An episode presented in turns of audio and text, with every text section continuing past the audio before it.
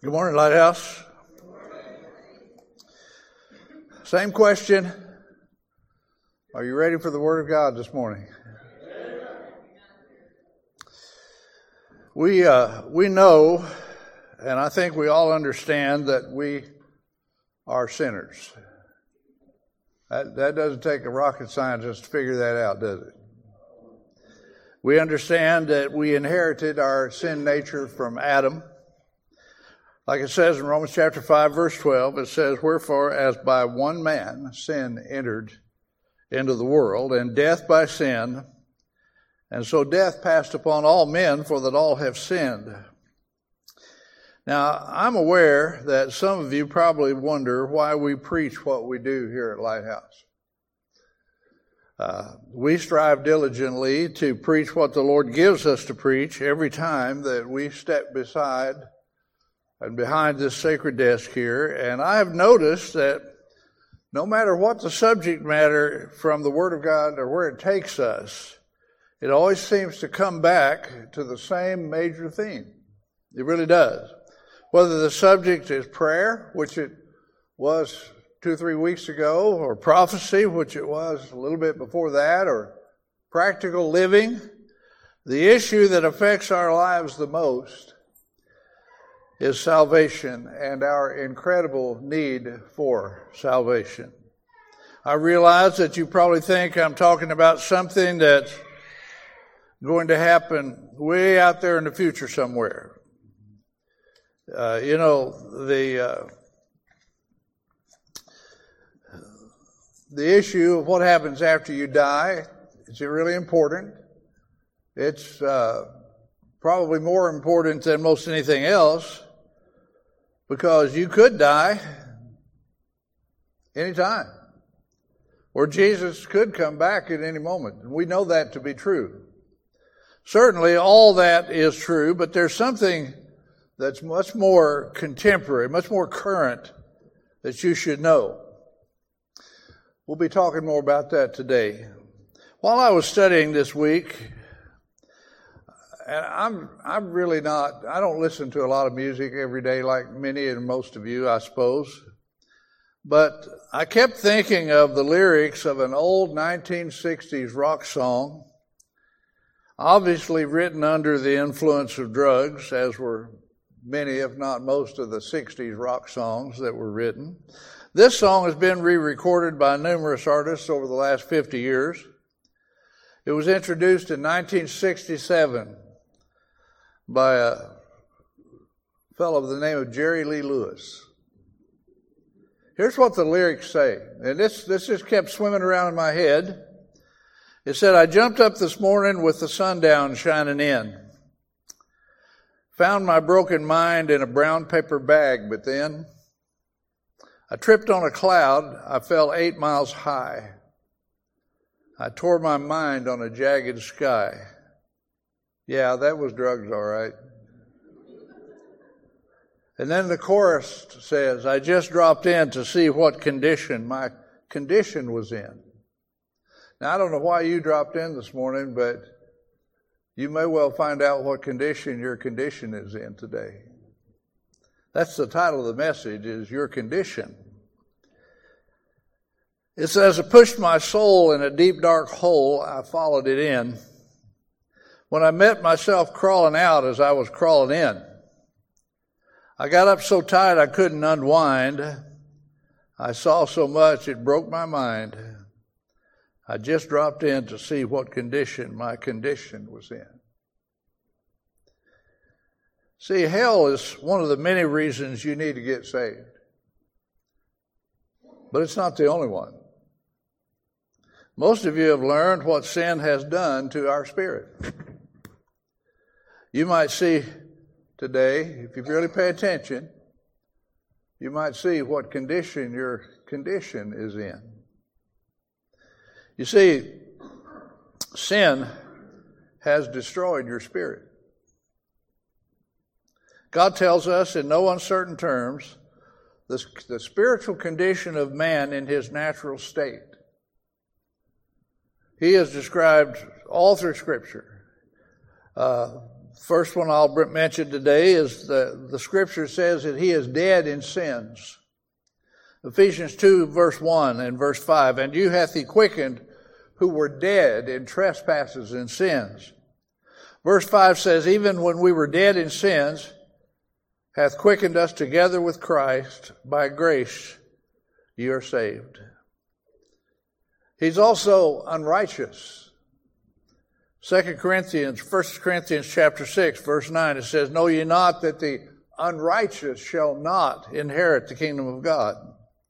Romans 3 and 10 says, As it, as it is written, there is none righteous. No, not one. He is also, like we read in Bible class this morning, condemned. John 3:18 says that he that believeth not is condemned already. Not waiting to find out later, already condemned, because he hath not believed in the name of the only begotten Son of God.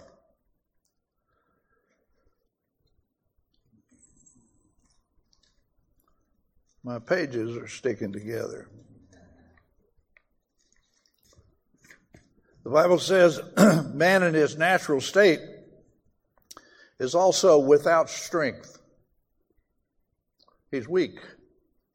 Romans 5 and 6 says, For when we were yet without strength, in due time Christ died for the ungodly. It says that he is, in Ephesians, ignorant and blind. 418 having the understanding darkened being alienated from the life of God through the ignorance that is in them because of the blindness of their heart and Jesus said in Matthew 12 34 that he's just evil O generation of vipers how can ye being evil speak good things for out of the abundance of the heart the mouth speaketh Luke 19:10 Jesus told us that he's lost. For the son of man is come to seek and to save that which was lost. This list is a lot longer, but I think you get the picture. Do you not? This is man in his natural state. Our spirit being dead in sins does not mean that our spirit no longer exists or functions. Our spirit being dead in sins is not like our understanding of a body being dead, as it is lifeless and inanimate. You see, what sin does to our spirit is to render us corrupted and thus leaving our minds and hearts unable uh, to rightly influence our flesh.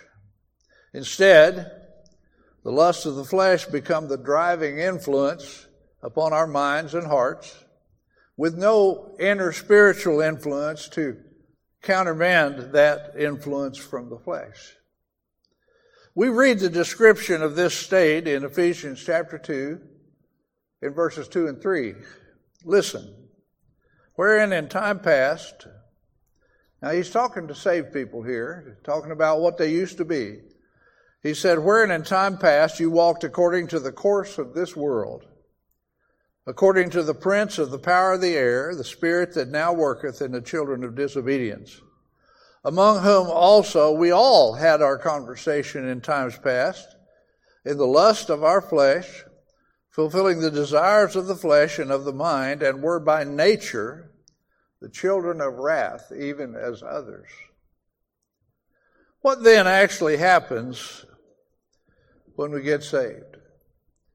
You know, there's a lot of people running around lost today because they're afraid of what's going to happen if they get saved. Well, I just, you know, I don't know if I could be that or not, if I could do that or not. They're scared. A whole lot of things occur when we become saved or spiritually born again, as Jesus described it. One is we get to go to heaven when we die. That's the big benefit that everybody thinks that they can put off forever but you can't. But there's so much more. Jesus brings us to God, who is now our Father. That's what happens when we get saved. We now have access to the presence, the literal, genuine presence of God. Now, even if you're here and you're not saved today, you're going to experience the presence of God. It's going to happen. When I talk about what Jesus did for us, when I talk about his death and burial and resurrection, God's Spirit is going to become very evident to you that it's here. But when we get saved, God now hears us when we pray and promises to act upon what we ask. Without your salvation, you have no access to God in prayer at all. We're no longer any danger, there's any danger of going to hell when we're saved. It's out of the picture. We become the actual, literal children of God, both spiritually and it's forever. It's never going to change. That, that's reason enough for somebody to get saved. We experience a new peace in our lives that could not be experienced before. There are so many benefits and changes for the better that come with being saved. We could, at least I could never list them all. So when do these changes take place? Well, many of them are instant, immediate. The peace, the peace of God that passes understanding, that comes the very instant that we put our trust in Jesus to save us from our sins. Some are immediate, but some are ongoing. Preachers, they're often very confusing when they try to tell people how to be saved. I ought to get an amen on that because you, t- many of you were totally confused for a long, long time about how to be saved. All of that would leave you confused, except it's not hopeless because of one thing, and that is that the Bible is very clear on how to be saved. If you should remain unsaved, if it should be you, you need to realize that there is a second death that awaits after the first one. I want to read it to you. We uh, read a few things. I read to you some excerpts about what Hades is going to be like last week. But here from Revelation 20, John, when he was taken up in the Spirit and moved ahead in time and told by Jesus to write what he saw, here's what he said. He said, And I saw the dead small and great, stand before God. And the books were opened. And another book was opened, which is the book of life. And the dead were judged out of those things which were written in the books according to their works. He's talking about these 66 books you call your Bible. I can prove that, by the way. It says, The sea gave up the dead which were in it, and death and hell delivered up the dead which were in them, and they were judged every man according to their works. How do you feel about that? How, how does the prospect of Jesus judging you according to your works based on what's written in these 66 books? Could you look forward to something like that? It says, And death and hell were cast into the lake of fire. This is the second death. And whosoever was not found written in the book of life was cast into the lake of fire. You see, the future for the unsaved is horrible. Yet, what is going on right now in the lives of those who are unsaved is pretty horrible, too. When children grow up, I see Megan back there with her new baby. Aren't they sweet when they're innocent like that? When children grow up, they learn right from wrong. And they do what every one of us have done. They choose the wrong over the right. They get old enough to know the difference and then they choose what they do, just like you did. This is when the evidence of our spiritual condition, you know, you dropped in to see what condition your condition was in today? This is when the evidence of our spiritual condition first becomes easy to see. What a transition it is when we see the innocence of little babies as they turn into little sinner tornadoes as the effects of their sin nature takes its course. Happens every time. First, it's cute, and then later on, it becomes annoying. And then, about the time they become teenagers, the effects of our sinful nature are just not funny anymore. And it all goes down that same road. Parents and other adults say some pretty harsh things to our kids, usually when they're teenagers. They're not things that really help the situation. They say things like, Why can't you look alive? Well, that's because he's dead in sins, is the reason for that. Why can't you act right? Well, the reason is because he's not right. He's unrighteous. That's exactly what he is. Why can't you be strong enough to just say no? Well, that would be because he is without strength. There's no strength to do any of those things. Why can't you see where you're headed? That's because he's blind. Why do you never learn? You just never seem to learn. That's caused by ignorance. Why don't you quit lying and getting into trouble? It's because he's evil, just like Jesus said. Why being evil? Why don't you even try? There's no use. He's already condemned. No point in trying. Somebody said, Well, what's, why, why all the weird clothes and the purple hair and that dumb looking little pigtail? Where's, where's Christopher anyway?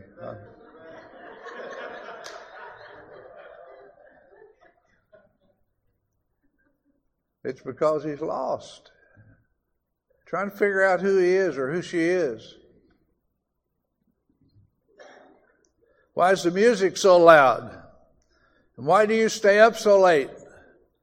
And why must you stay distracted with texting and social networking and gaming and drugs and drinking? And dare we add sex to that? Because that's where that problem starts showing up.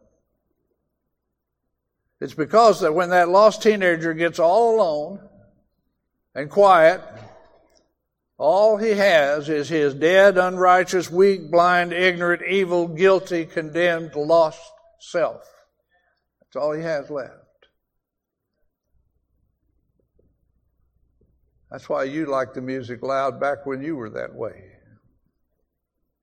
So, what's the solution to this horrible condition? Well, one supposed solution is that you should get some religion. You get them in church. Yeah, just get them in church. Justin will fix them. Yeah, right.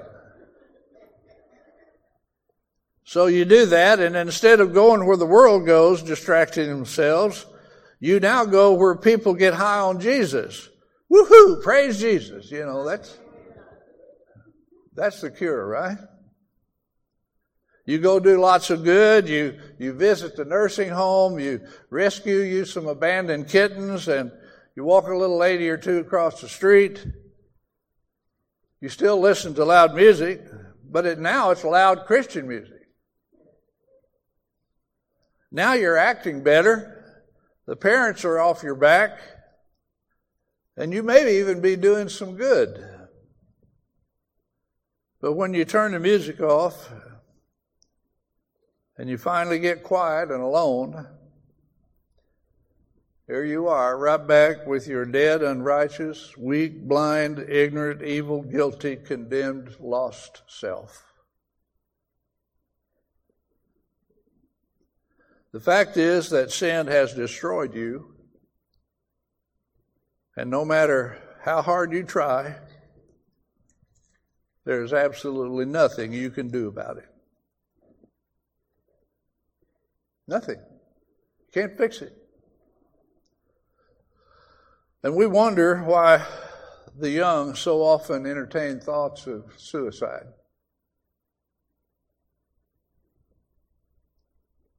Some of you have been there. You know what that feels like. To effect any lasting change, you must change what you are.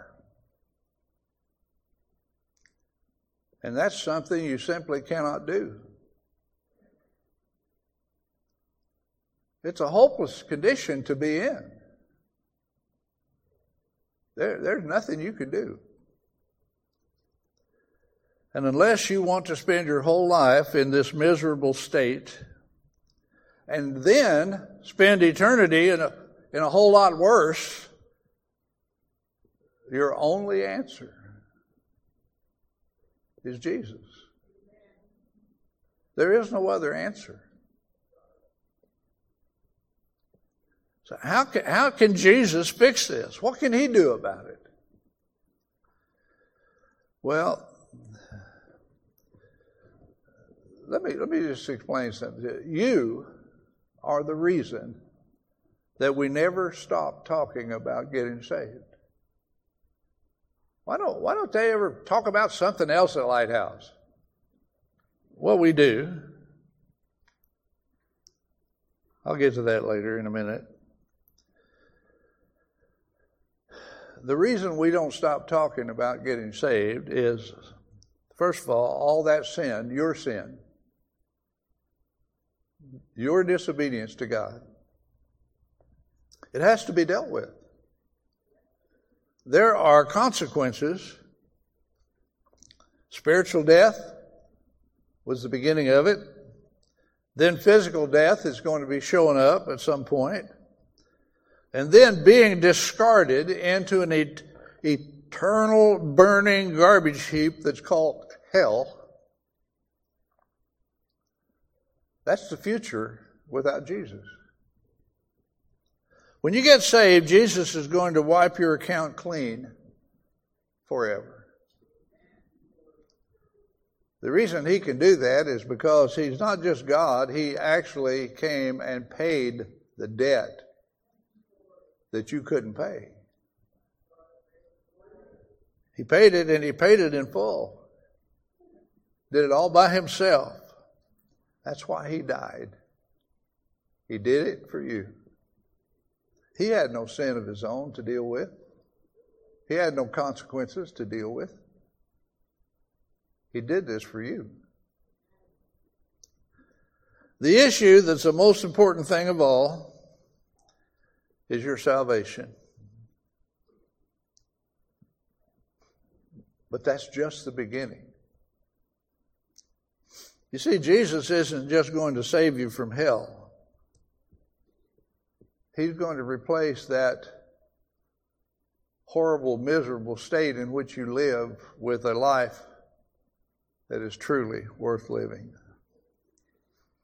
I didn't, I didn't write this into the message today. But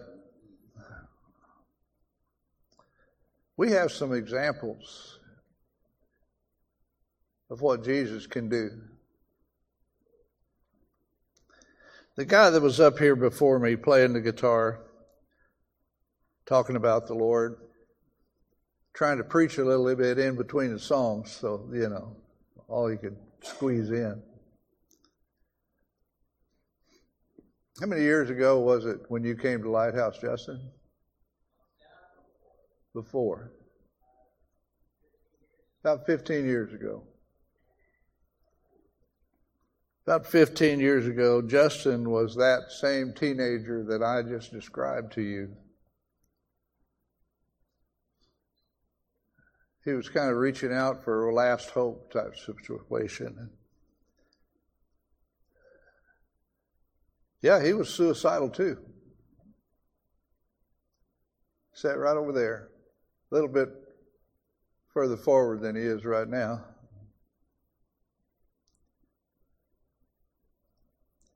And when he heard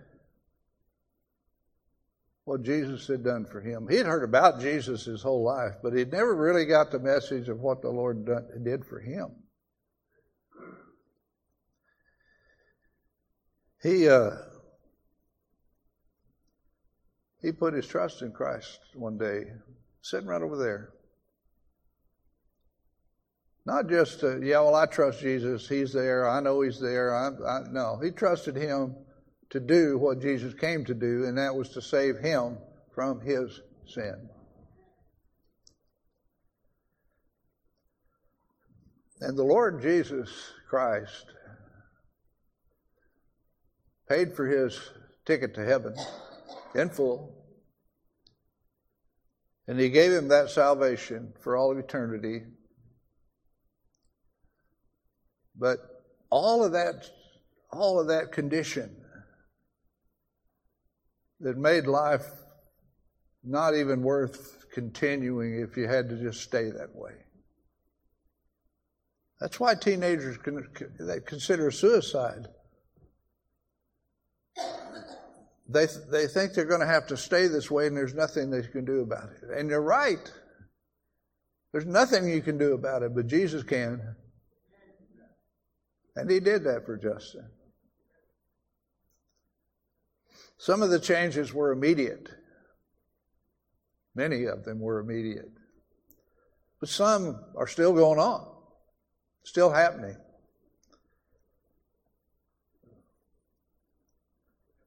He's got a future.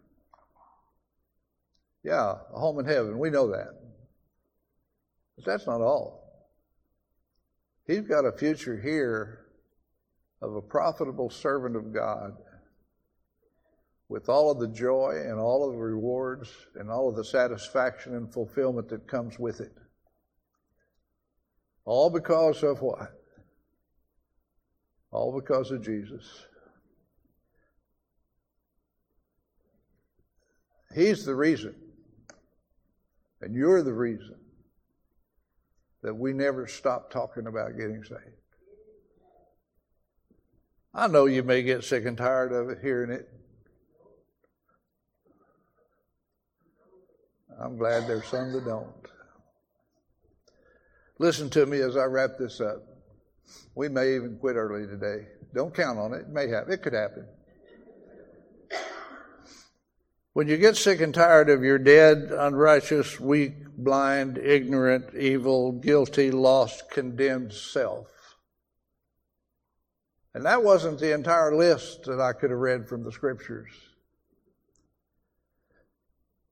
When you've had enough, come and ask me or Justin about those Bible classes you keep hearing about. And I will teach you how to let Jesus change all of that for you. All of it. It doesn't matter if you're a teenager or just becoming one or older than dirt. Jesus, if you're still if you're still sucking air, Jesus can save you from your sin. And he will do it. He even saves old people, doesn't he, Eva? Yes, he does. Yes, he does. Yeah, we do preach about other important things too. We do. So keep coming back, and sooner or later, you're going to hear something else. But somebody here needs to hear this today. That's why we're still preaching it.